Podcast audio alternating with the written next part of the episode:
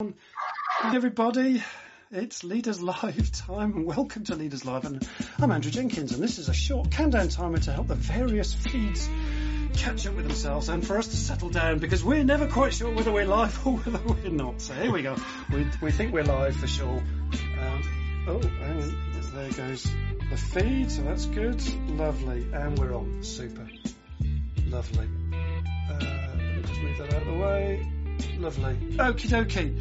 So, we can't wait for today's groovy show, folks, and we'll be hanging out with Alec Johnson in this week's Leaders Live, and ex-architect, engineer, investment expert, and also a content creator, live stream seller, and masterclass expert in his own right, with over 3,300 followers on YouTube. That is impressive, and that's impressive, folks. And also a recovering perfectionist as well. Love that.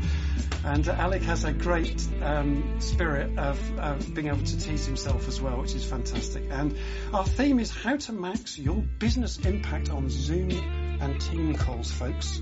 So give us a wave, a quick hello, Alec. Hey everyone, great to see you. There we go. And of course, helping us to engage this morning, we've got the lovely Birdie Hugo, our fabulous moderator, chipping in. Quick hello. Good morning, everyone. Good morning, and here's our jingle.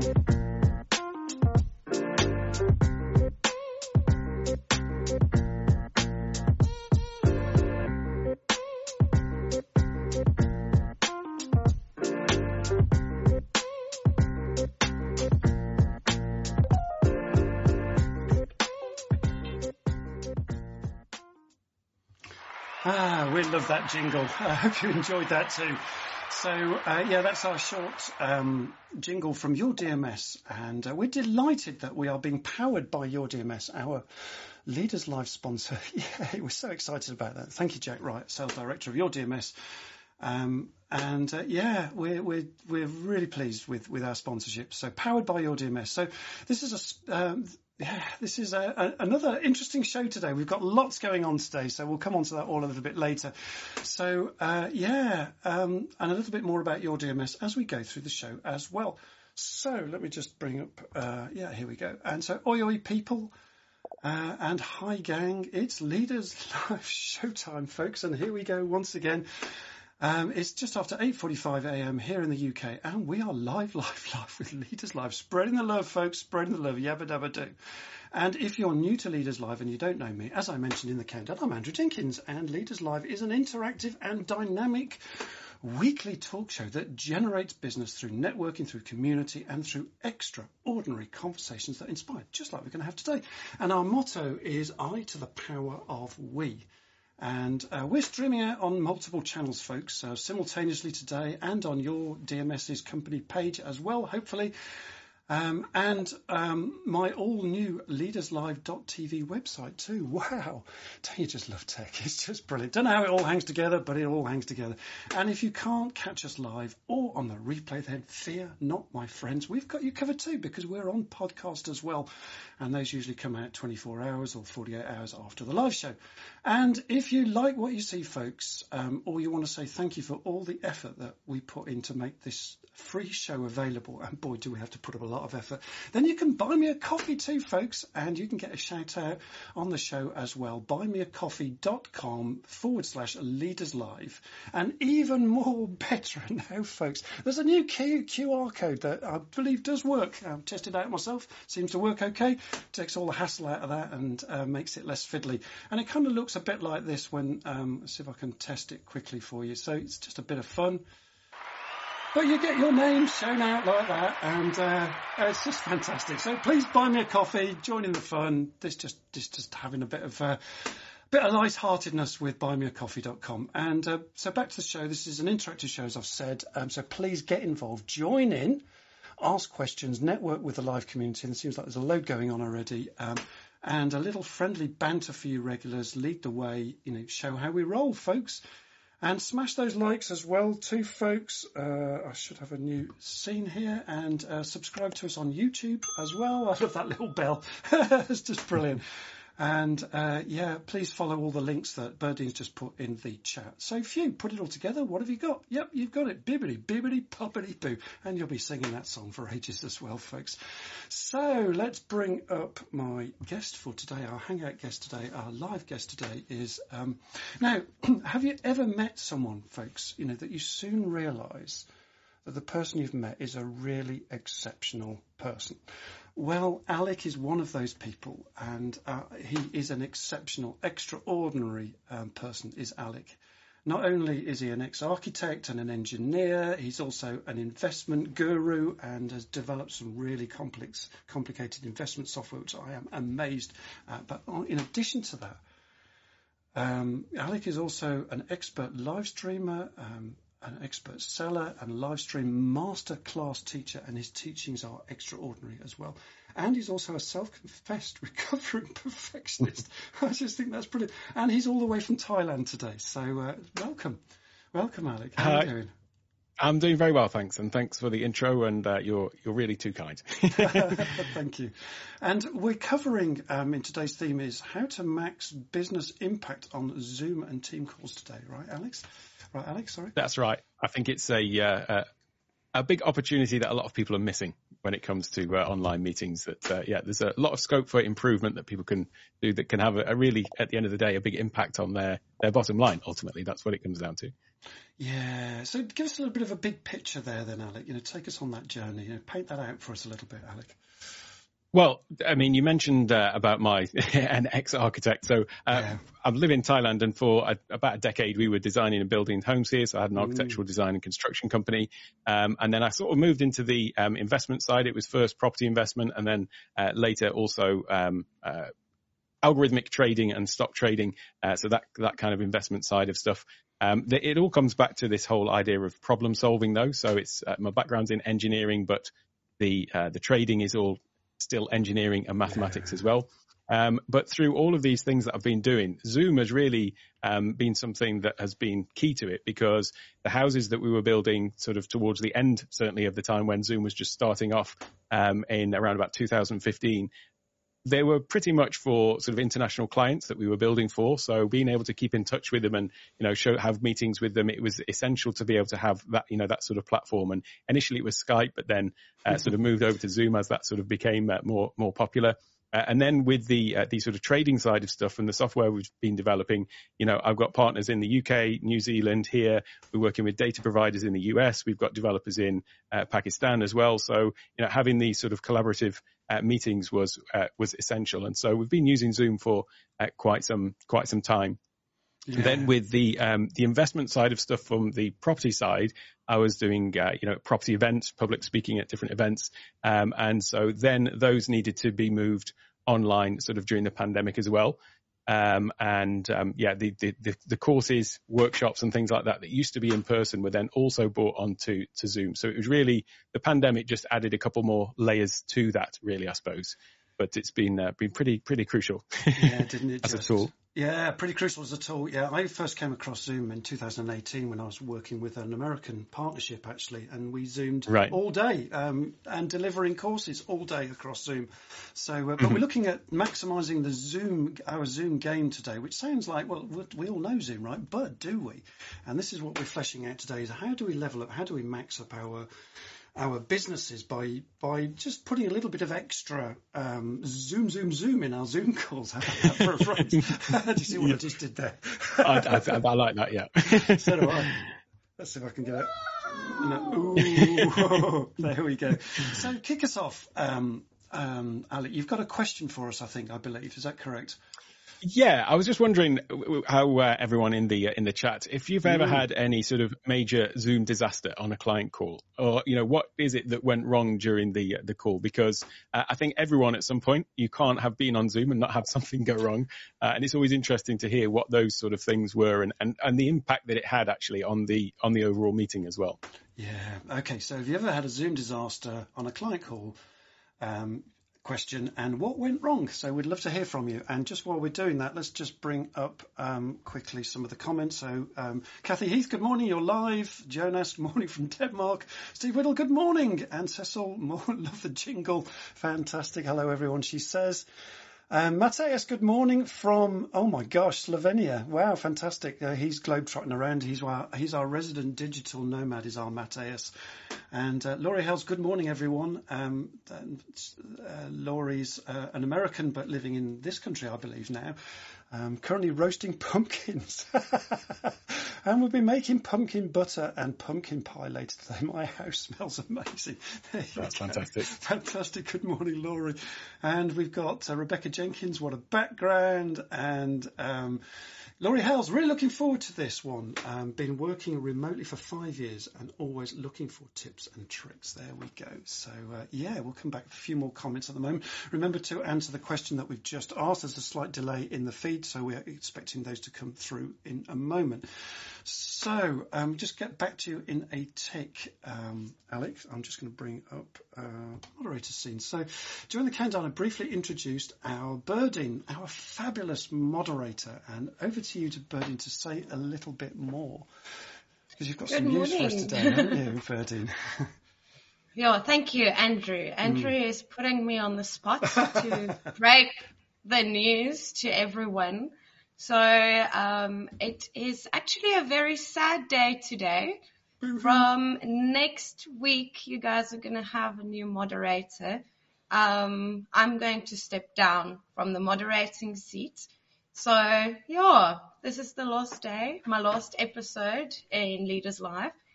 But I'm going to hand you over to another fab moderator. So hang 10, guys. I will be in the background for the next 3 weeks or so.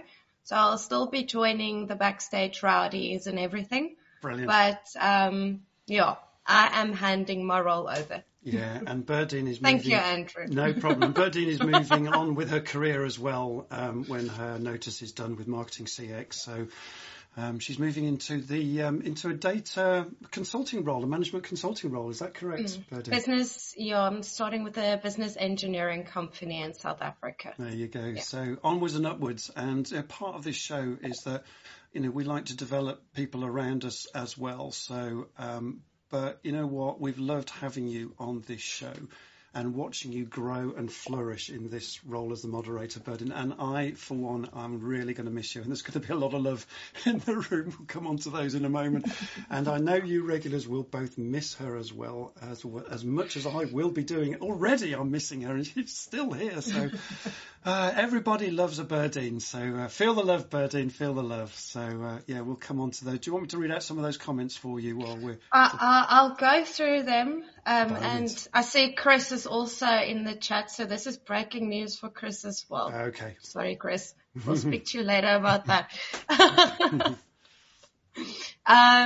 Okay, so we've got Laurie saying, not so major, but I was leading a call and all of a sudden jackhammers started out in the street.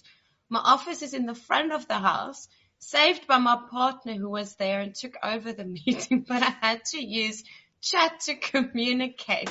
Oh, brilliant. Chat to communicate. Brilliant. Fantastic. Fantastic. Oh, and then, yeah, Laurie, I am going, it is a great opportunity. So I am taking my career further, going to grow further. It's a whole new career path. Whole new chapter.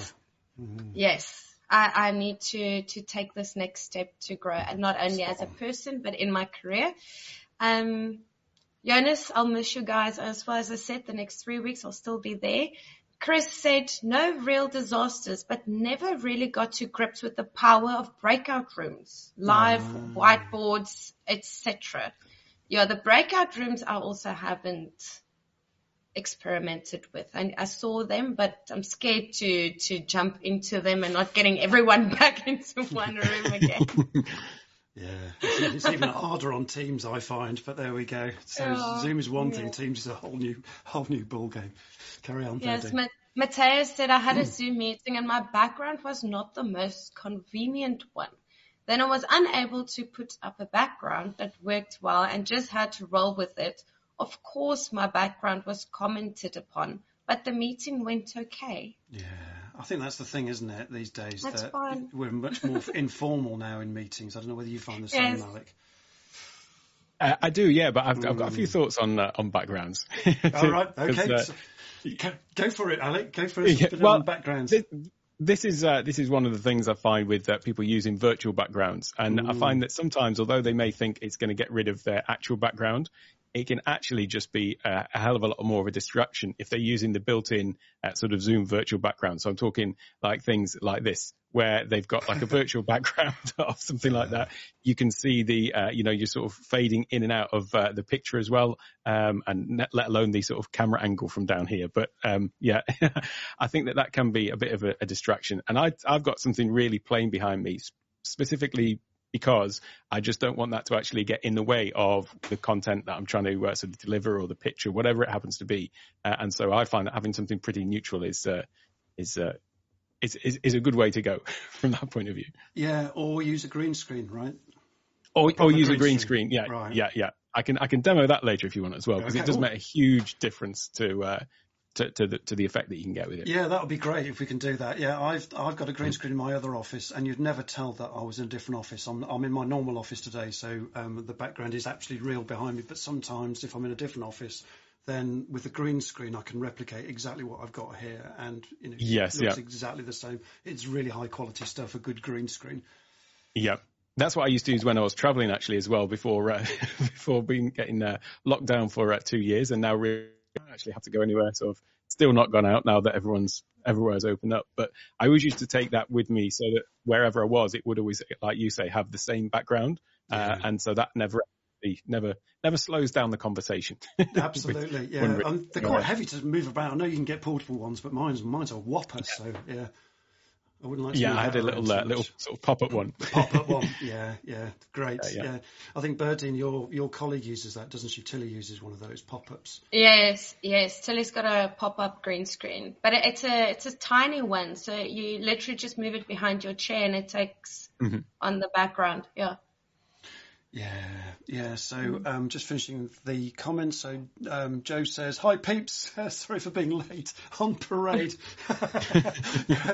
Brilliant, great to see you, Joe. Have we got a comment from Laurie somewhere there? But yeah, Laurie said, "Yes, it's very annoying. Not to mention, some people think it hides the half-naked spots, but you can catch glimpses."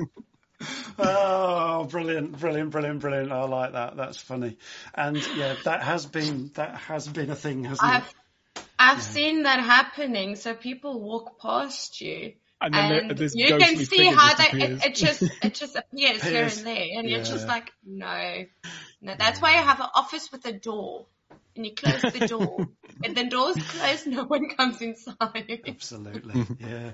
So we did this poll, folks, so just to kind of get us into the show a little bit. We did this poll the other day, and this really flew. I was amazed at how much interaction we had from this poll.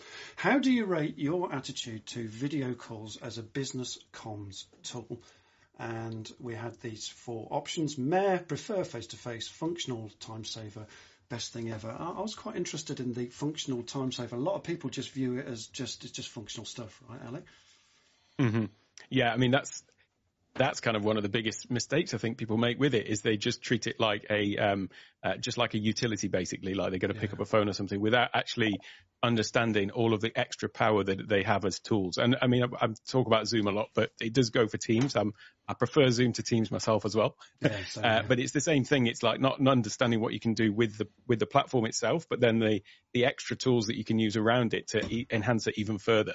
And so yeah, that's it. It's missing a trick, I think, just looking at it purely functionally. I think so too. And during the pandemic, Chris, who's listening today, Chris Harding and myself, we set up a thing called the Inspired CEOs, which is still running, a subscription model, which was based through Zoom. And we started up in the pandemic. And actually, Zoom was the best thing ever for us, because that whole new business platform started from there, and it's still running because of it. So yeah, best thing ever definitely gets my vote. But there's so much more we can do, right, Alex? And what are the biggest mistakes that you see people making with Zoom? We've kind of talked about a couple of them already. So first of all is just that thing of treating it like a pure utility and not digging into it further and, using it to its full potential. Yeah.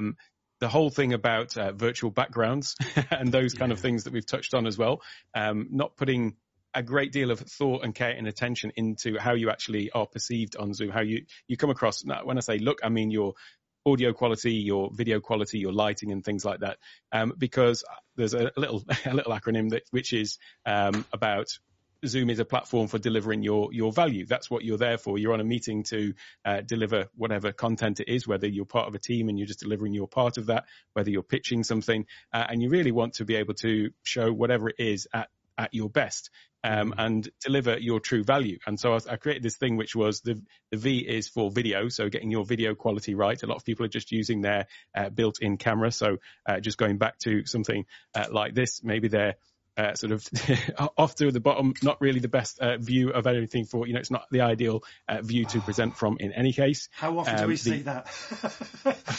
I call it the up the nose shot. Yeah, and here you get to, I'm showcasing my extra COVID chin here as well. So it's not the most flattering. But then the A is for audio as well. And so many people are just using the built-in mic on their laptop. So they're starting to sound something like this instead, because they've just got the little microphone, so that you can already tell what a difference that makes from you being able to see and hear and understand me is from that sort of camera angle being different and the different microphone. And gosh, yeah, all of those little things, they just all compound really to add up to this whole thing, which is something getting in the way of you delivering your message. And continuing that value idea, the L is for lighting, because this is another thing where people don't really put a huge amount of thought into, they may be backlit. So again, this is going to have an impact on, how they're seen. If they're not showing up on camera, you don't need to go out and buy a great camera, even just a normal webcam, add some decent lights to it. It's going to make a huge difference. And then the U of the value is understanding. So really, this comes back to this whole thing of understand the platform and what it can do, understand all of the functions you have available to you and the way that you can use them. And then the E is execution, which is for understanding how to actually make this thing all flow seamlessly. Because one of the other things that I see as a big sort of interrupter, if you like, on a Zoom call is when somebody says, oh, let me just show you something. And they click the screen share, then they're trying to find the right window to share. And it's all something that's just adding little roadblocks in the whole flow of the meeting. And really, you want the tech to get completely out of the way. And whatever it is you've got to talk about, you want to just be able to fly through all the different things. So, presenting, maybe you want to show a different camera angle, you want to bring up a presentation or something like that, and do all of that seamlessly in a natural flow. And I think that once you've got all of those elements in place, it can actually end up being almost better than an in-person meeting. You can't beat the sort of face-to-face interaction of shaking someone's hand and, eating with them, sharing a coffee or something like that. But when it comes to actually delivering information, to have all of that at your fingertips can actually be a much better experience online, I believe. I think you're absolutely right. Better than in person sometimes, especially for transferring information and meeting. We can. It's so easy, isn't it? Because you can meet like we're doing today. We've got Jonas in Denmark. We've got someone from. We've got Mateus in Slovenia. We've got you in Thailand. People from all over the world. We can all get together through this medium, which is just absolutely fantastic, isn't it? Yeah, it makes a huge difference. And then, even just things like fatigue that goes along with meeting in person, you've got to travel to get there.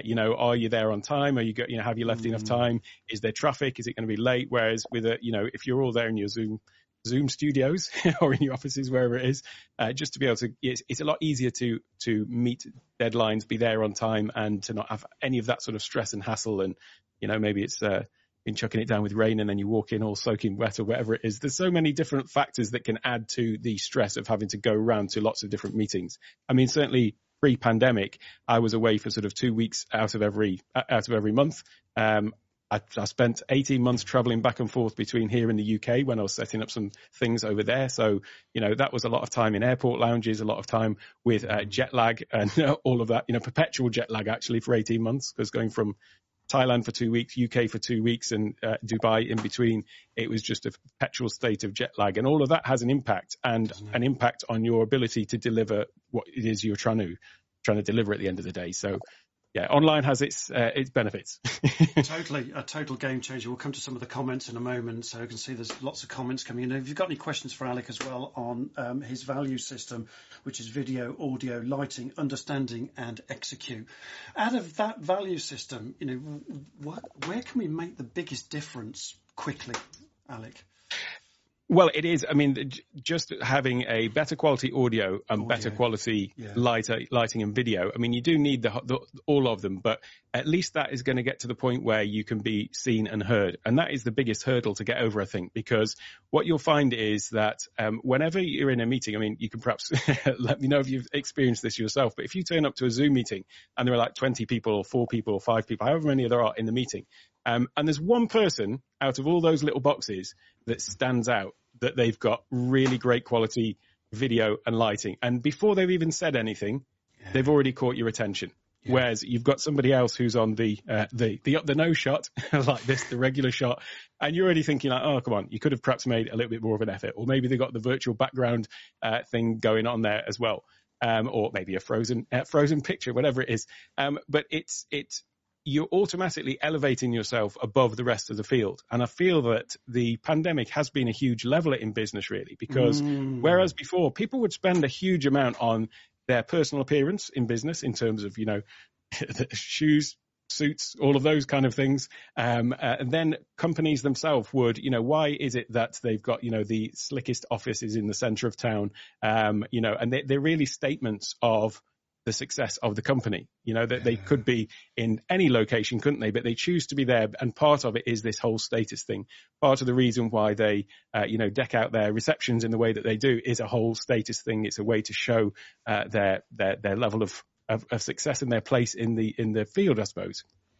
Well, when they comes to Zoom and you've got CEOs that are looking terrible and yet you've got other people who are maybe just working out of their bedroom just like that CEO is, but they've put a little bit more thought and effort into it, they can actually have that effect of standing, you know, head and shoulders above anyone else before the meeting's even started. And when somebody looks and sounds good from a video and audio perspective, you know, there's nothing I can do to change this, but the actual resolution and things like that, that you immediately command more respect in the virtual room, I think. Yeah, and it's only a complicated kit for this. We'll look at kit later, but you know, some of this comes fairly reasonably priced. But just on video, for example, I mean, what are you talking about here? 1080 minimum, would you say, Alec? And I think, to be honest, the very first thing I would focus on would be audio. Okay. So if we want to actually go through that and put it in a hierarchy, I would say make sure you can be heard, because people will put up with a, you know, low quality image. But if they can't hear you and there's fan noise going on or something like that, then definitely that is the first step. The second step, though, rather than actually the camera upgrade, I would say would be to sort out the lighting. And that doesn't necessarily mean go out and buy, you know, studio lights. It could be just repositioning yourself so that, you know, if your desk is in front of the window looking back and you've got a window behind you backlighting you so that you're, you know, sort of looking all dark, then maybe think about turning the table around or just get, you know, a table lamp. I mean, I've got studio lights, but you could equally do this with, you know, just low cost lights from anywhere, really, and just make sure you've got enough of those in front of you that you are well illuminated. And it will make the world of difference to just your regular sort of webcam. And in fact, coming back to the sort of webcam, if you've got it on a laptop and it is something like this, think about, you know, raising your laptop up so that it is more at eye level get it so that you're at eye level like that. And that instantly looks better. And when you've got the light on, and also try and actually look at the camera from time to time as well. I've got another little thing about that because I use a teleprompter to be able to actually look at the people that I'm speaking to all the time. But if you haven't and you're just looking into your laptop webcam, just make the point of actually looking at the lens, because that is that makes a huge difference. I get people commenting all the time with me that like, what is it? What are you doing? Because you seem to be looking at me all the time, you know, in a positive way. You know, it's like it feels like we're having a conversation. I'm looking out of the screen at them. So that would be another little thing there, is just thinking about sort of positioning of cameras and so on. Just let you know, right, Dave Galt, who's our Hangout guest today, is in the green room. David, I've got you. Just going to leave you in the green room for a bit while we just finish off a conversation, if that's okay, David. Just give me the thumbs up. You can hear me. Lovely, great, okie dokie. Yeah, so audio first, lighting second, video next. Those are kind of the order of priority in terms of the thought process there. And yeah, and get those right. And some simple stuff we'll come to in terms of kit shortly, and more complicated things too. So you can you can go to town on this or not, as the case may be. Alec, just give you a quick break for now. Let's just bring Birdin back up. What's going on in the chat? There's loads going on in the chat. Let's just bring a bit of the chat up. So Jonas said that he had a no-trouser accident during the call. I had a meeting with a potential customer from Canada. It was late in the day, so I reckoned that I could wing it with a shirt and boxers. During the meeting, I had to show that I could stand up, as it was relevant as we talked about my ability to wear an exoskeleton. Yeah. We just laughed and it lightened the mood. How many people did that during the pandemic? Come on. I think that must have got 90% of people at some point. Just put on a shirt and then you rock the rest. Chris said it makes sense. You're inadvertently making it harder for the other people, probably, to hear you, and with the audio and the background and distractions everything. And things like that. Yeah, you're making it harder for the other person. That is a really good comment, actually. You know, make it easy for other people, which is what Alex is saying. Yeah, got it. Yeah. Matteo said, in other words, it is convenient to know how the systems are working in advance of the meeting. Yes. Yeah. Yeah, don't just rock up in the last few seconds. Just organise yourself, get a bit prepared. Yes. Atul said, good morning, all. Atul. This is sound advice. Agree about the information shared. Sound advice. And we've just been talking about audio. I see what you've just done there, Atul. Oh, Maria Jeffers joined us. Morning, she said, morning all. Sorry, I was watching last week's show without realising. That's fine, Maria. This one will also go on replay. Love that, Maria. Brilliant. Oh, great stuff. Oh, then Matteo said, getting international in Leaders Live now. Yeah, definitely. And he also said that can happen to all of us, Maria. Oh, yes. Certainly. Yeah. Maria said, I love online meetings, a total game changer. I'm more focused and productive working this way. I'd agree, actually. For a lot of things, it is. In fact, I'm due to work with a company in a couple of weeks' time talking about hybrid and the rules around hybrid, because actually sometimes it is more effective to meet online rather than in person. At other times, it's much better to meet in person. And it's defining that more clearly in some companies. I'm getting quite confused about that. So that's quite interesting. Yeah. Then we have Steve Whittle also bringing up something that was especially real in the pandemic. Wasn't it? Zoom fatigue or chronic fatigue syndrome is very real. I have to be aware of it when hosting online events to keep people's attention. I mean, if you sit for an hour or 2 hours in a Zoom meeting, after that, you are tired for some reason. Don't ask me why, because you just sat there. But you are tired. Well, you're on Zoom a lot, Birdin. How do you feel about after the end of a day when you've been Zooming all day? Look, the thing is such, I got glasses. So this is actually something that I can recommend to everyone. Get glasses, with blue tinting in them. So what it does is it actually ensures that the light isn't that sharp from the computer itself. So it's an anti-fatigue tinting. So it assists with that to make everything just a little bit more subtle on your eyes and making it more comfortable for you to sit in Zoom meetings the whole day. Oh, I really like that. What say you, Alec? I think another part of the fatigue as well, though, is the bad meetings that people are in. So where you have got like when you've got things that are tiresome and tiring in the meetings, like, you can't hear someone, you're asking them to repeat themselves, or maybe there's internet connections. I mean, there's tools that you can use, like Speedify, for example, which is a great tool that I'd recommend for anyone who's spending any amount of time on Zoom. What Speedify does is it allows you to combine multiple internet connections. So you can have your main LAN cable coming into it from your broadband or whatever, but you can also have it tethered to a separate line to a mobile phone or whatever. And what it does is it combines all of those into one hype, basically, so that you've got that extra bandwidth, but also it's a fail-safe. So if one fails, you just naturally fail over to another one. So, I mean, you can have multiple lines coming into your house. If you're really serious about not wanting your meetings to go down, get two different internet providers coming into your house, have them both plugged into your computer, tethered to your mobile, and you're pretty safe then, unless the whole internet goes down. Because that is one thing that people will have their connection just drop momentarily. Yep, and it only has to drop for that moment when it's like, oh, we lost you for a moment there. What was it you were saying? And it's always at the crucial moment. And so if you can eliminate those kind of things as well, I think that removes a lot of the fatigue from the whole sort of process. And, you know, try and have engaging meetings where, you know, one of the things that I talk about as well is screen sharing and using slides and things like that. When people are just sharing an entire slide deck that's taking over the screen, first of all, there's a whole thing about presentation skills and the way to design slides. But when the person is not actually there and you can't see them, people are focused more on the text on the screen. And I think it's important to be actually on the screen at the same time so that you're the focus delivering the content. The content is just there as a backup to re-emphasize the point that you're talking about. Got it. Yeah, thank you. Yeah, very interesting.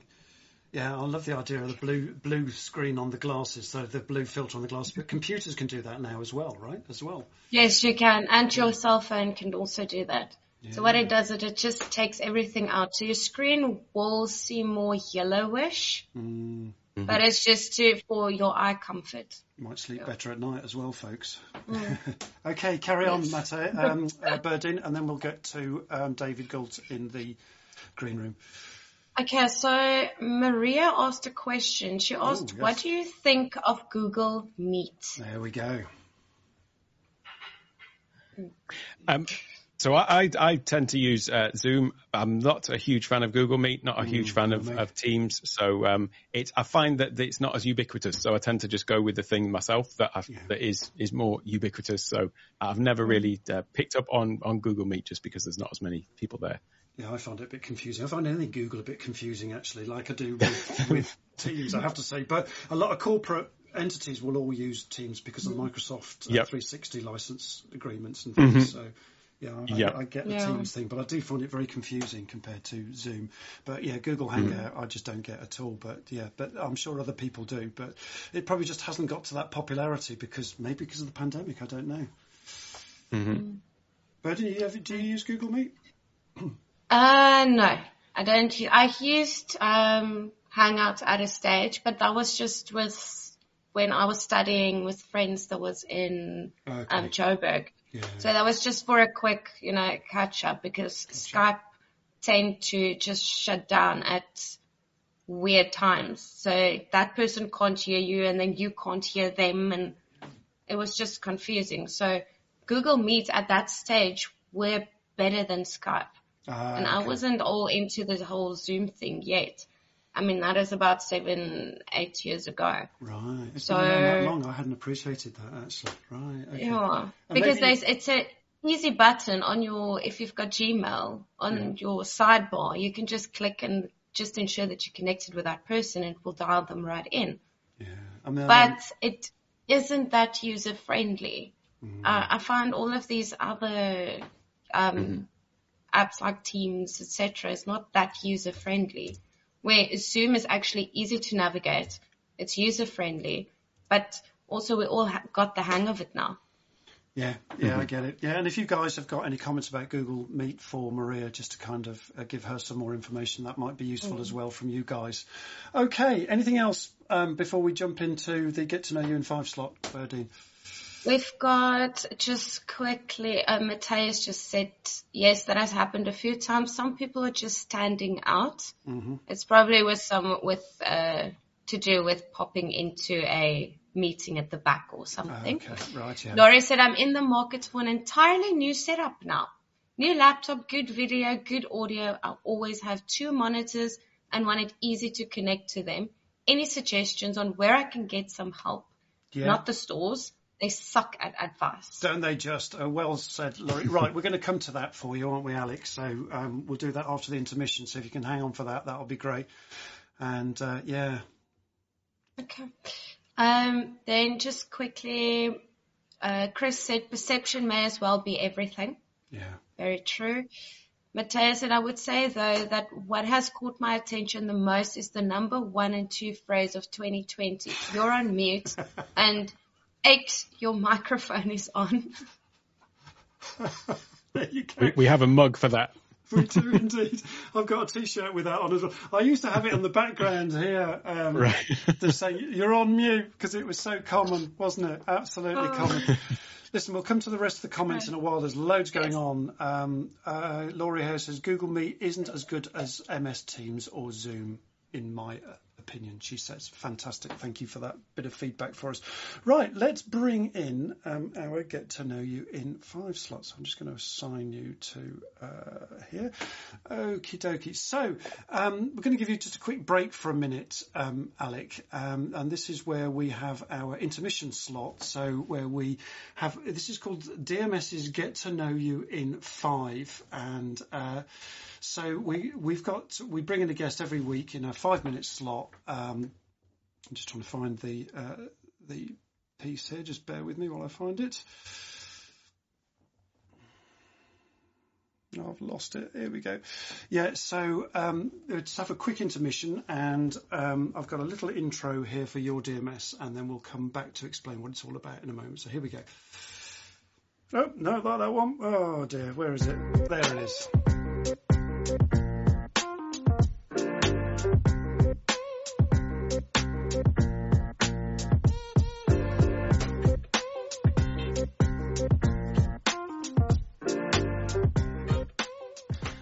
Oh, I love the Your DMS jingles. They're just fantastic. So Your DMS are specialists in document management solutions, folks, with over 20 years of experience in document management, the DM industry. At Your DMS, they say our knowledge and ability to translate and deliver tech to simplify the way your organisation works has been proven time and time again, folks.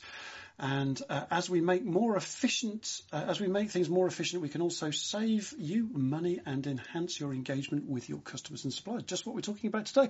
So I would like to welcome David Goode today, our Hangout guest. And I'm just trying to find the scene. Where has he gone? There we go. How are you doing, David?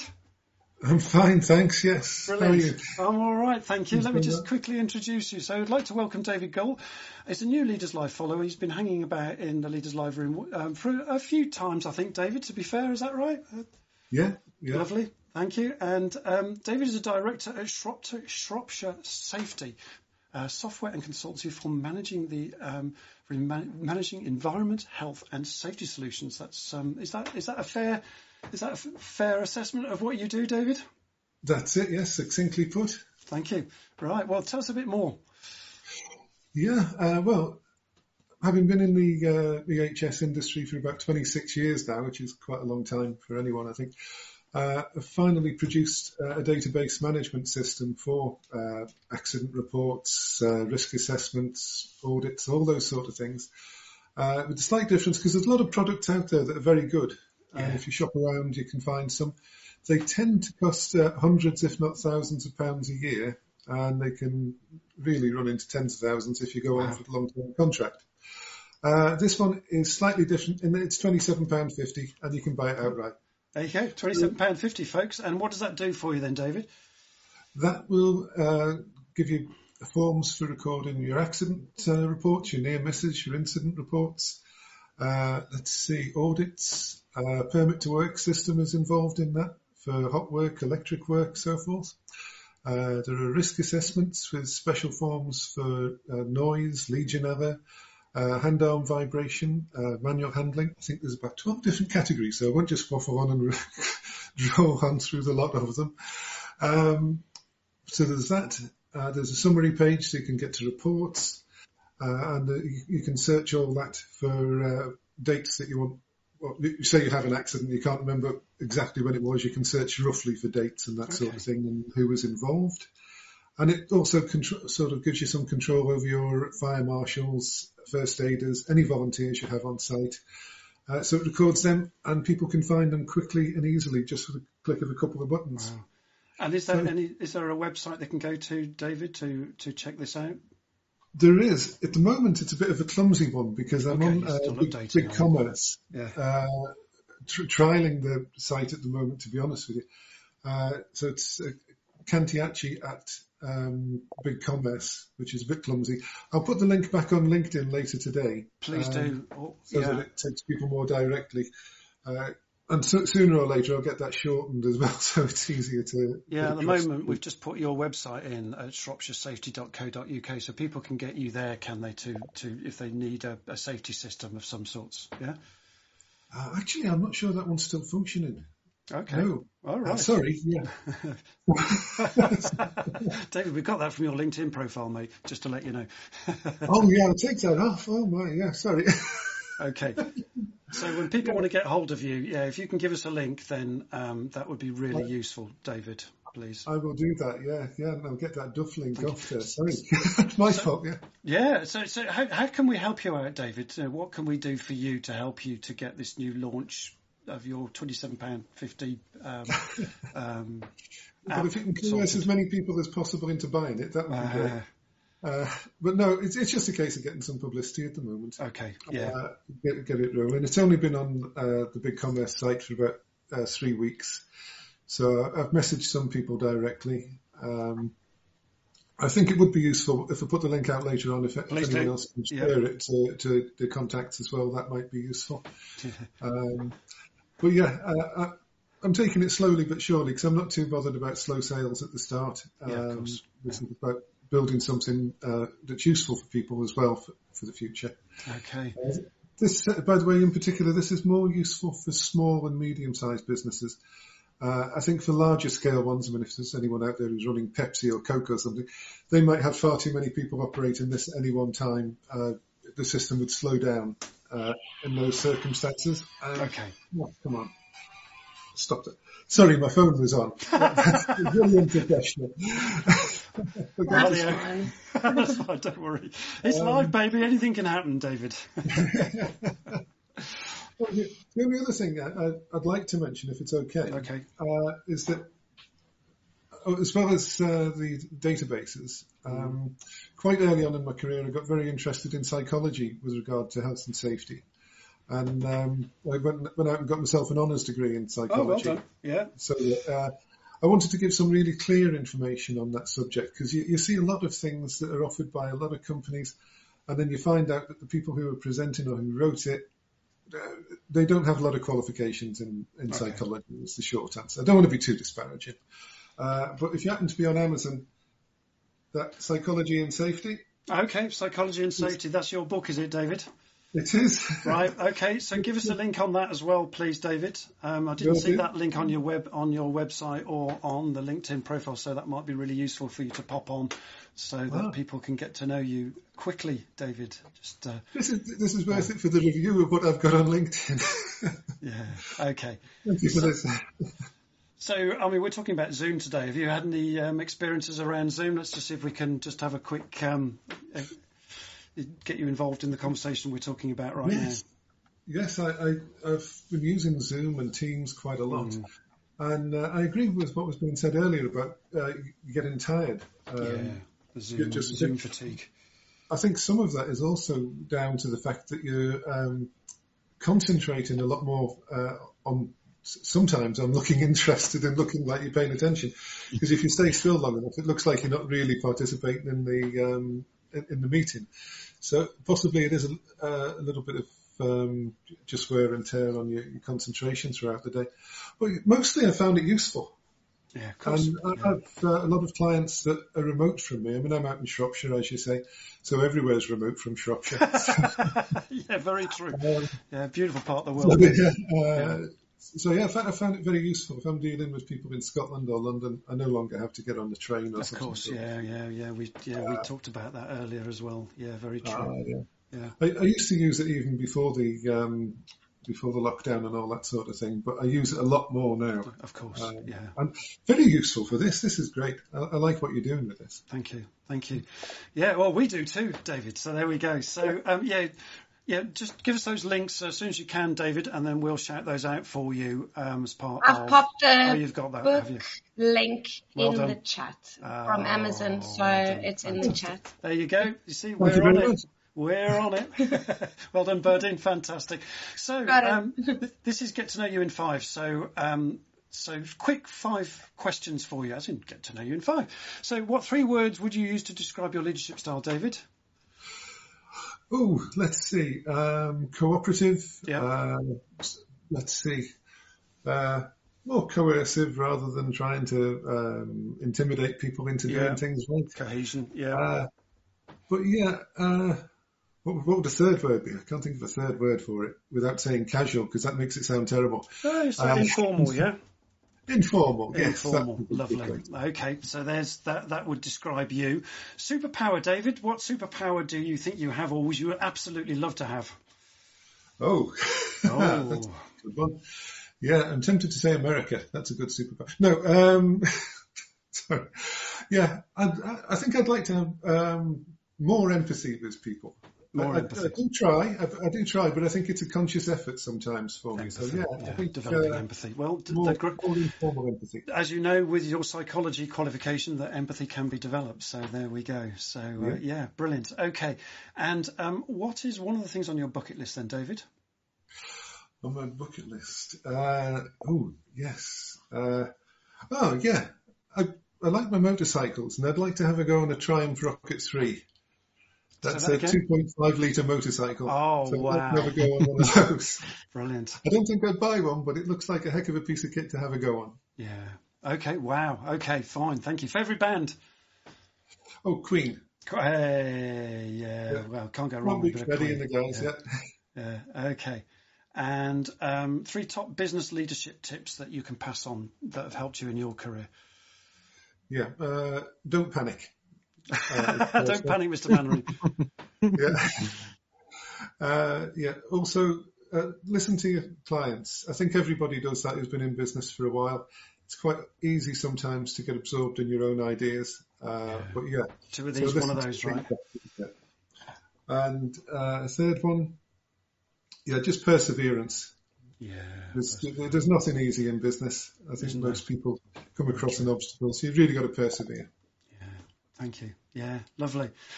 Oh, well, thank you very much, David. Any questions from you guys? And I've just realised that I seem to have got the wrong name for you there, Alec. So you were with Sophia for a while there. Oh dear, sorry about that. Okay, any thoughts from you guys, Berdin, Alec, before we say goodbye to you, David?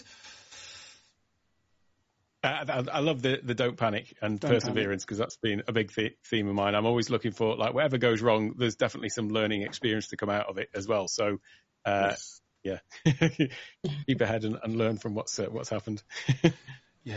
Yeah. Thank you for that. Yeah, I like the don't panic too. Yeah, it's very easy to do that, isn't it? Particularly when, absolutely. Yeah, to react, not react, but just to take 5, right, David? That's right. Yes. Okay. Yeah. Brilliant. Well, thank you very much, David. It's great to have you on the show. We've got some of your bits in the feed now as well. We'll see those later from you as well when you add those in, please. That'd be fantastic. And we're going to say goodbye to you now. Thank you ever so much for coming on the show, and I hope that's been useful for you and shouting out your stuff. And there's a little bit of love in the room for you as well. So another great band there, David. What else we've got? Great to meet you, David. You sound very self-aware. Most people think they have empathy and often don't. There you go. So there's some encouragement for you. And Cecile says, good luck and well done, David. Okay. Well, thank you very much. That's been brilliant. Thank you. All right. You're very welcome. And thank you for coming on. And we'll say goodbye for you for now. Cheers for now, David. Bye-bye. Bye. Bye, David. Bye, David. Bye-bye. And there we go. Thanks, David. There we go. So back to the show, folks. So back to Alec, and we all found that very. I hope you found that interesting as a useful sidebar, useful interlude, folks. Now back to the show again, and back with Alex, and we're talking about how to max business impact on Zoom calls.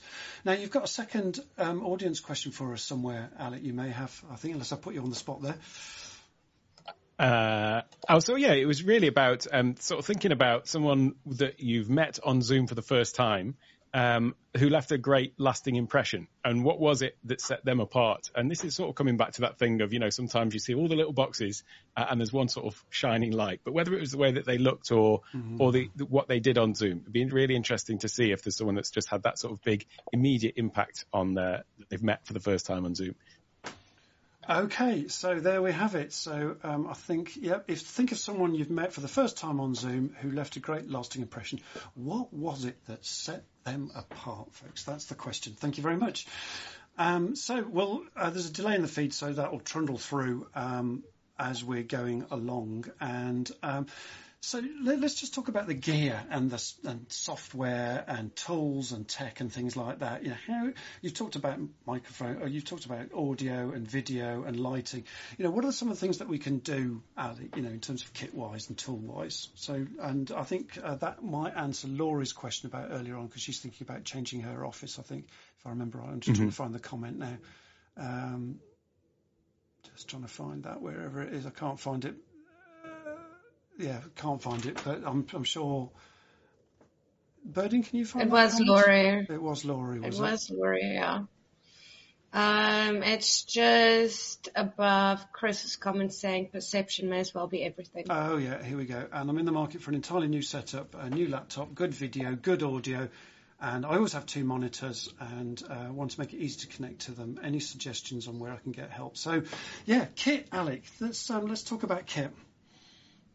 So, yeah, the first thing I would say would be to get a decent microphone. It doesn't have to be something like as big as this. I know some people don't like one that's, you know, as in your face, but, you know, just even a small lavalier mic that you can sort of clip onto a piece of clothing or something like that. And I can still just sort of switch between these.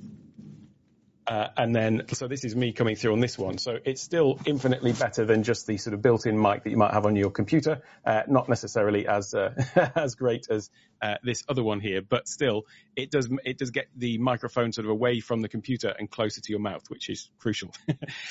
Having earphones as well, I think that it can be a sort of barrier, especially if somebody turns up to a Zoom meeting with something like this. I'll definitely recommend not wearing these, because I find that just actually puts up a virtual wall between you and the person you're speaking to. But certainly some sort of in-ear monitors means that you can then activate some of the audio, or deactivate, I should say, some of the audio processing that Zoom does. So Zoom as a default is just going to assume that you are using your built-in microphone on your computer. You've got this the return feed sort of coming out of the speakers, and so it's going to be trying to do all this sort of background noise cancellation and all of that kind of thing.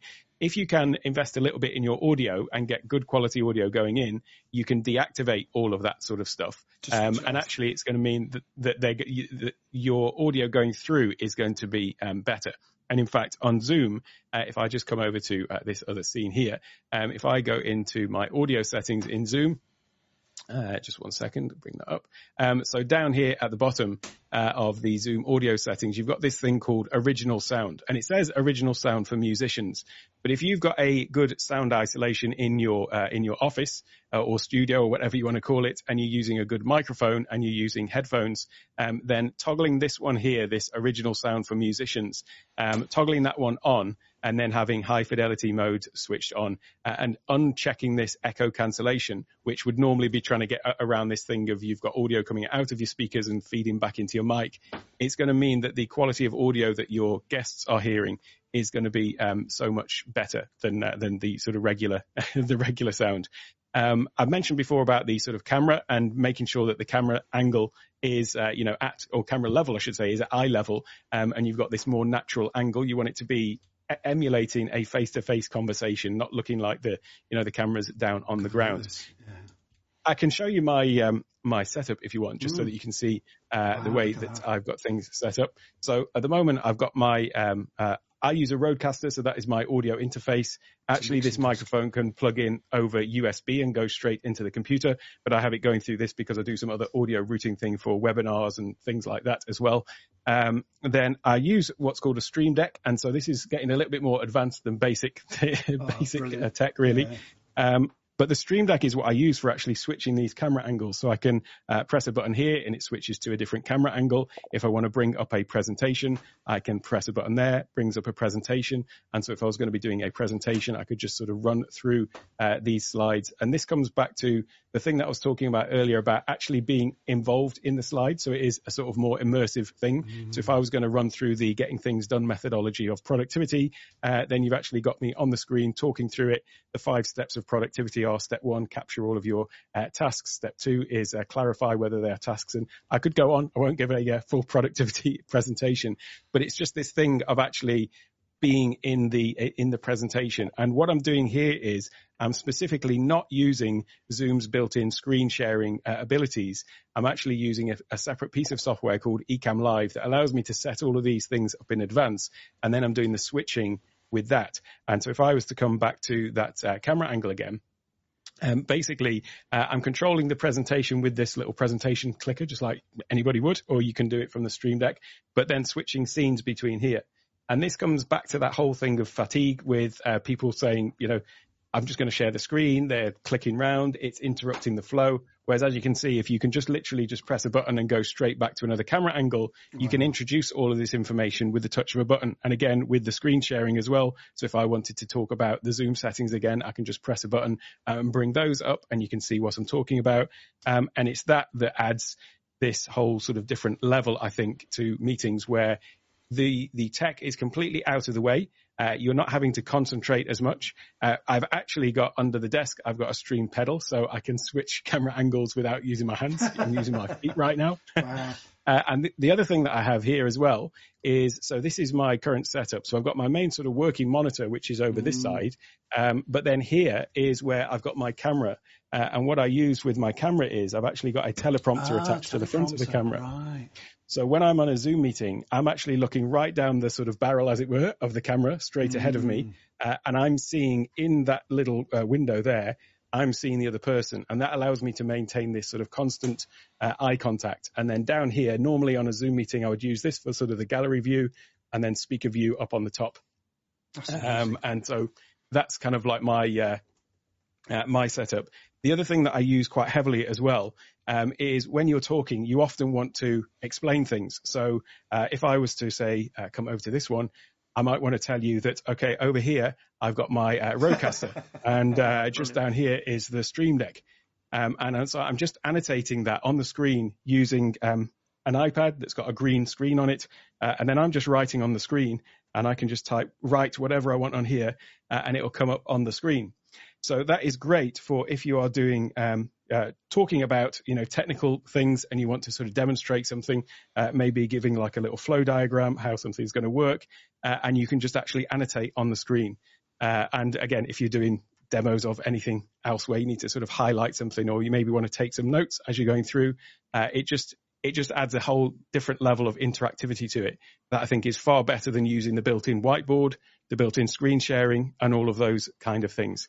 And really, when it comes down to it, there isn't a huge level of investment in all of this stuff. I mean, perhaps the Rodecaster, okay, that's, you know, that is a larger investment. That's but this desk. Microphone, for example, just getting a decent USB mic, a decent set of headphones, and some lighting. It doesn't have to be full studio lighting, but, you know, just go to a local Home Depot or whatever it happens to be, and you know, just get some decent lights on your face. But then I'm just using my regular iPad. The Stream Deck is something that I'd recommend as an investment. You can control all of Zoom, so as well as the switching scenes and things like that, I have full control over Zoom from that as well. So things like, you know, popping open the chat window, starting and stopping a meeting, starting recording, switching views between gallery view and all that kind of thing. Switch the microphone, I can control mute. Exactly. Yeah. And you can do that all from the Stream Deck. And Stream Deck was sort of designed as a tool for live streamers, hence the name. But actually, it has become, for me, the main use for it is as a general productivity tool on the Mac. So I can highly recommend that. But it takes this whole thing, it takes the friction out of Zoom meetings for me to be able to do all this sort of switching. Yeah, I like that. It takes the resistance out, as Chris was saying earlier. Have you got a picture of that handy in your slide deck there at all, the Elgato Stream Deck, so people can see it? I've got it right here. So this is what it looks like. And basically, yeah, what you've got is it's a series of, this is 32 buttons, but each button in itself is an individual screen. So I can scroll through multiple different screens on here, multiple different pages, and you'll see that these buttons are all changing. And so you can program to do all sorts of different things, really. And whilst keyboard shortcuts are great on the Mac and PC, ultimately you have to remember what those are. Whereas with this, you've got all of these different icons, so you can change the icon. So all you get used to looking at what those different sort of pictographs are then that you're sort of hitting. It's a great piece of kit. Yeah. I use it too. It's fantastic, really, and it's not that expensive. It's 100 odd quid, isn't it, or something, or 200 quid. That's it. Yeah. Mm-hmm. And in terms of microphone, you don't need a mixing desk. You've got a Rodecaster Pro mixing desk thing there, and I've got one of those. But you don't actually need to have that. You can just use USB connection right into your computer, right? Yeah. So something like the Rode NT USB is a great mic, and that is a small little mic. It's about $99, something like that. Wow. This one is the Shure MV7. I bought this one. It was around about $250. The reason why I bought this one is because it has both USB and XLR. Excellent. So an XLR cable is kind of the cable that you would get on, a typical microphone, if you think of a microphone that you might be used to seeing at karaoke or wherever. Yeah. But because this has got both of them, it meant that because I thought at some point I was going to be upgrading and having, a mixing, using the Rodecaster for mixing, that's why I specifically bought this one. But it can be used with both USB or over XLR as well. Yeah. But these little lavalier mics, these you can get for sort of $50. Yeah. And again, just plug into a little adapter. Yeah, very nice. And you can get them Wi-Fi as well when you're doing remote stuff. They're great. I've started out with a lavalier, great little microphones, really smart. And the in-ear monitors, I'm just pointing to mine now. I mean, they're not that expensive. They're 40 odd, 50 quid, 60 quid max. They're not that they're expensive, but they're really high quality, and you don't see them, right? You don't see wires because they run around the back of your head. Yeah. That's it. Yeah. I mean, you can get some that are super hidden where it's almost like a flesh colored cable and then it actually sticks all the way in. So even if you turn on the side, you wouldn't see it. But I don't think it doesn't put a barrier up. Whereas I see people on Zoom calls with headphones like this and with a big boom on, it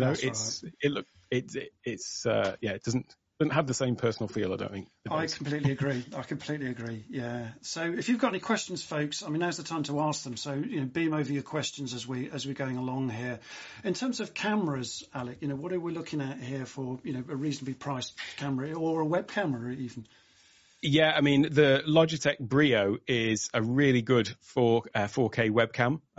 So yeah, those are, you can get a really good picture with those, and just having some good lighting. Lighting is more important almost than the camera because it will transform any camera. The camera that I'm using is actually quite old. It's like a 10-year-old Canon that I just wasn't using otherwise. And so I repurposed it for this. But, it's still got a good lens and everything. So you get the good quality image out of it. If I was recommending someone to buy one like right now, it would be either the Sony ZV-1, ZV-E10, ZV. I forget we're talking to fellow Brits now. Yeah. Or there's a new one come out called the ZV-1, 1B, is it? Something like that just recently. And but the good thing about those is they can plug directly into your computer. They can stream over USB, and you're just going to get like a really, really good quality image out of it. But the other thing not to forget is that we've all got an amazing camera in our pockets, or most people have with their smartphones. Yeah, and so there's a great app called Camo by Reincubate, a UK company. And what that does is you can plug the phone into your computer over USB. In fact, the latest update, it works over Wi-Fi as well. And then that becomes your webcam. And so, think about all that you can do with your iPhones these days. Well, you can use that as your webcam. And so when I'm traveling, that's what I'll, the rare occasion that I do now, that's what I'll actually use for my camera, because it's better than the built-in camera on my laptop, and it saves me carrying around any larger camera. So yeah Logitech Brio is a great one. Or just use your phone. Yeah, I mean, even the 720 camera on some MacBooks, say, for example, or PCs, a terrible camera in some ways, but with good lighting, you can make a massive difference, right? Even with a really bad camera, as you said. That's it. Yeah, the lighting and camera position. If you can get those right, then you can you can cover a multitude of sins. Yeah. And in terms of lighting, what are we looking at here? For a simple investment, we're looking at great big soft lights or something simpler these days. Yeah, I mean, you can get, so there is Elgato Key Light. So this Stream Deck is made by Elgato. There is, they have one called the Elgato Key Light, which is, I suppose it's about, 10 inches square, something like that, as a sort of flat panel. And then it's actually got two sort of mounts that, a screw clamp that clamps to your desk with a sort of pole coming up, and then the light's just in front of you. So it's really low profile, but it gives more than enough light for your, to illuminate your face to improve the look of you on camera. I mean, behind me, what's giving this sort of wash to the walls, I don't know if you can see just down there, but those two lights as well, those are sort of long, they're called Pavo tubes. It's Nanlite is the make. So I'm using them to give that sort of coloured accent to the back wall. But actually when I'm travelling, I take those with me, and then I just have them on a tripod on either side, and I have one of those on either side. Wow. And so that's what gives me the light. And they're, they're an inch diameter and, a foot long, so they just easily, can throw them in my my laptop bag or whatever. Interesting. And how much are they? Are they expensive too? I think they're around about $70, something like that. So again, not a bad investment. And one or two of those, or just one, you can fly it horizontally, presumably. Yeah. And it's this thing of, you're not spending. I mean, people would spend. How I don't want to make assumptions, but how much would people spend on a pair of business shoes, a business suit, or something like that? You just invest one time on a decent sort of camera setup, be it a new camera or an improvement to lighting and audio and things like that. It's going to have a dramatic impact on the way that you are perceived, and it could be the difference between you actually, making a, getting a contract or whatever it happens to be. It will pay for itself. So many times over. That's a great analogy. That new suit online, it's a new kit, right? And about a cost difference. I guess you could really max your game out with just a few £100 spending, right? Just an investment. For sure. Yeah. Decent mic, some lighting. That's going to take you most of the way. You want to really push the boat out and get an upgrade to an actual camera, and then the Stream Deck is something I'd recommend as well. So you're not going to break the bank. Yeah, and I suppose with all of that, without mixing desks and stuff, but just USB connections and the things you just pointed out, the maximum you're looking at probably less than £1,000 spend if you did everything, new camera as well.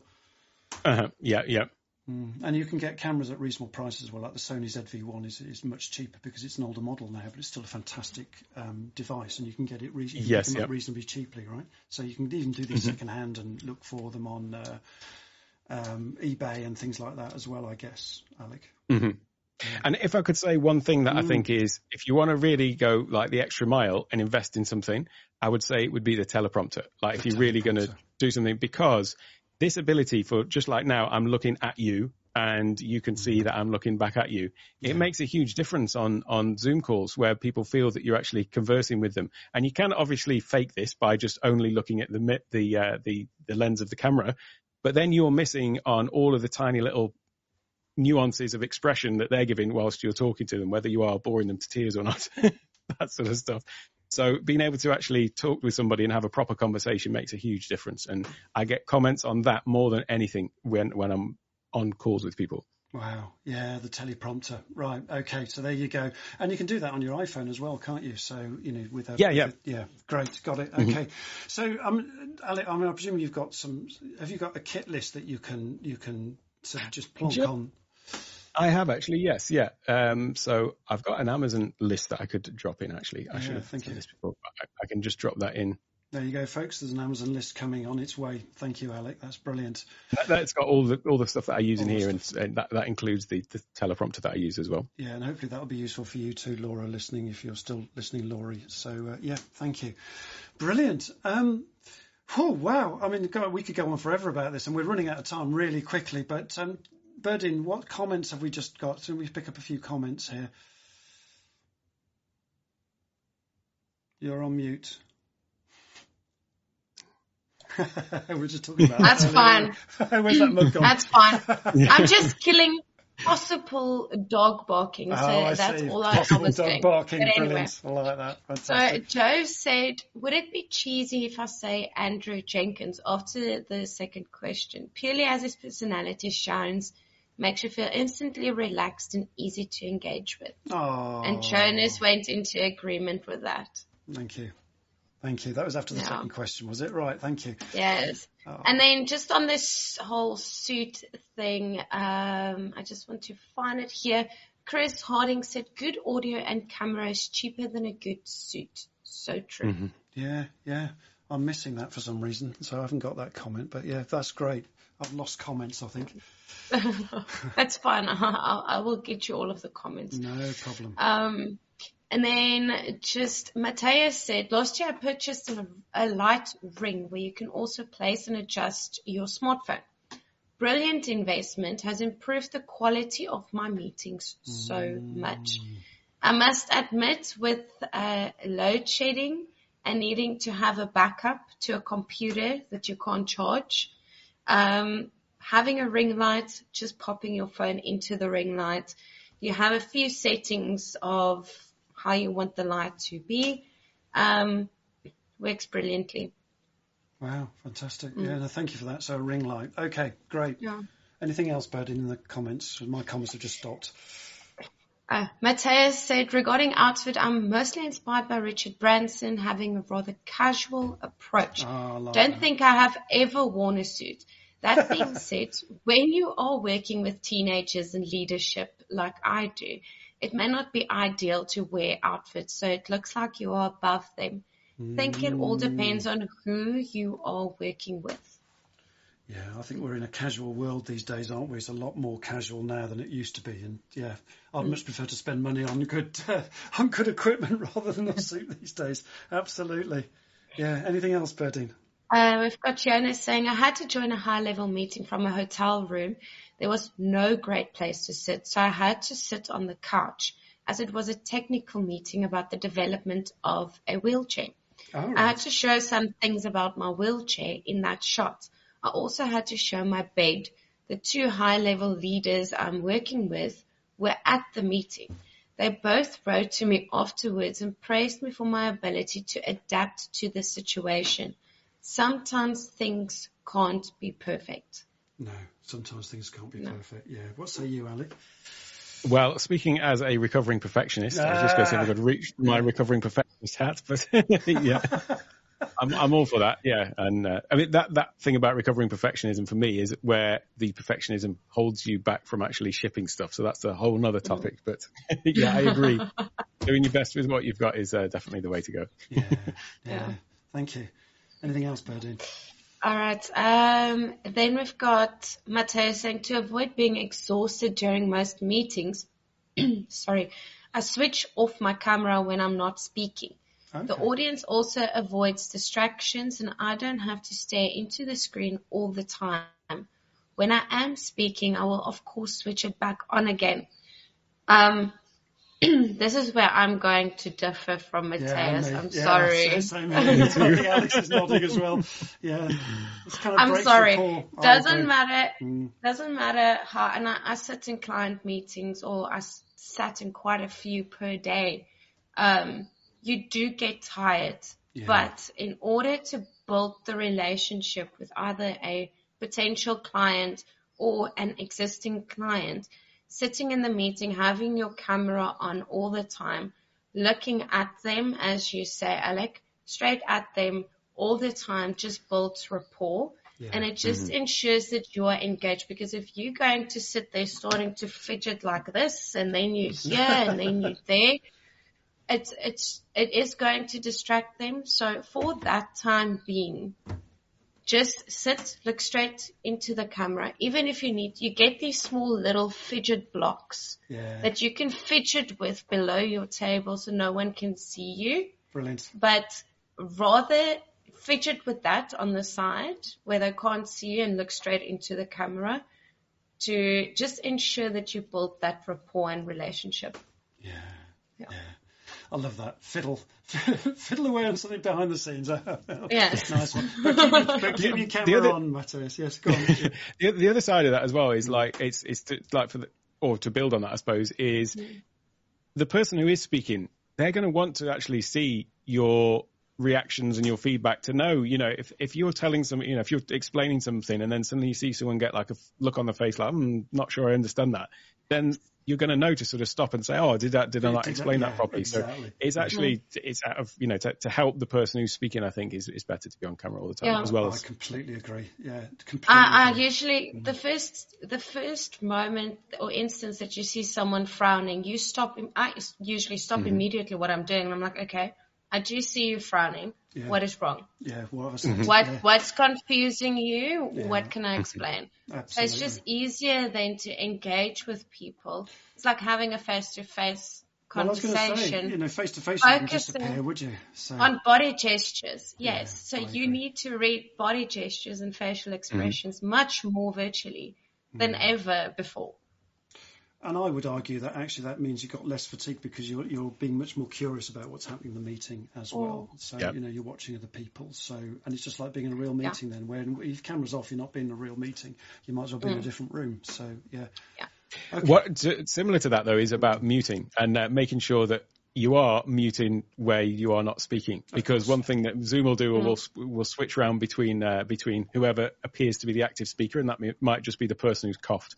And especially if you're in really large meetings or conferences where you've got 20, 30, 100, 200, 500 people on it, if they haven't got good moderators in there that are, or co-hosts, I should say, that are, you know, on the ball with that, making sure that people are only coming off mute when they are, you know, about to speak, that can be really distracting as well. I've been on meetings before when every little tiny pin drop in someone else's, and then they're becoming the active speaker, and it's flashing all over the place. Oh, so. God, yeah, and the keyboard strokes and people blowing their nose and that sort of thing. But, with an Elgato Stream Deck, that button push thing that Alex showed earlier, you just literally just push a button and just mute people all at once. It's just great, or yourself, you know, in that respect. So that works really, really well. Alec, we could talk for ages and we're running out of time very quickly, but your call to action, you've got a masterclass. Let's just talk about that for a moment, and so we can give people some pointers to where to go to, Alec, for you.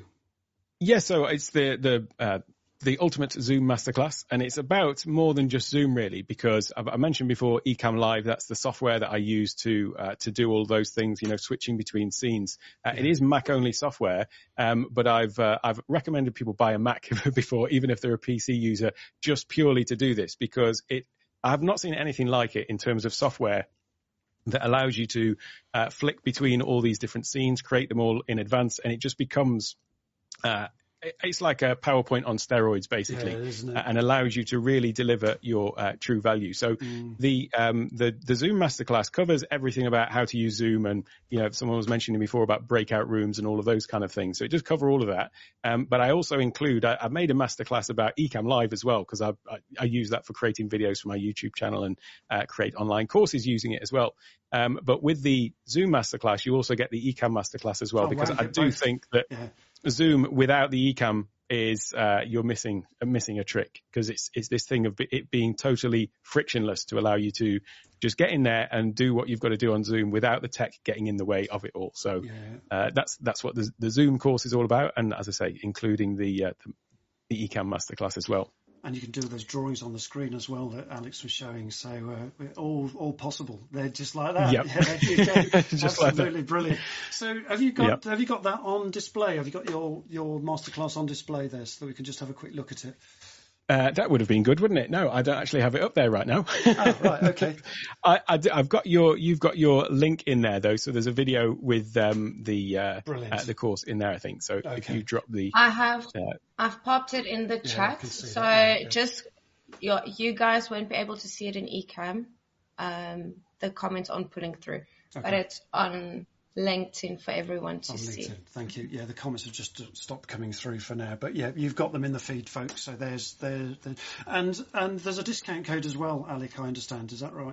There is indeed, yes. So 30% discount for all of your lovely audience. So there's an offer code for that, which I notice is in the comment as well. So that's just go to check out the link and then go to type in leaders at checkout for that 30% discount on there. So the regular price is $497, but then it's just $347. Yeah, sorry, with that discount. And as I say, you do get the Ecamm course for that, which the regular price of that is $147. And then there's a series of other like discounts, like 2 months free of Ecamm. that's $80 value and all these, you know, other little things. And I make icon packs for my Stream Deck. So I've got icon packs for Ecamm, for Zoom, for various other things. And so you get a number of those in there as well. So yeah, a few other bonuses thrown in as well. But actually, if you click on the link, which is in there, there's another little video that sort of shows you all about that. All the things that you're going to get. And bear in mind, those prices are in dollars, so it's even cheaper if you're in the UK, folks. So there you go. It's another 20% off just on the dollar to pound price, I think, unless the pound has wobbled about since our last Everything is cheaper there than in South Africa. It's like a guy's talking about Mac. I'm going to ask someone in the UK to sponsor me a Mac. Yeah. Because it's cheaper there than here. Absolutely ridiculous, but okay. Well, we'll see what we can do for you, Berdin. Yeah, and I agree that Ecamm software is absolutely brilliant. That's what we're using to run this show. So, and it just works so well, and it's reasonably priced as well.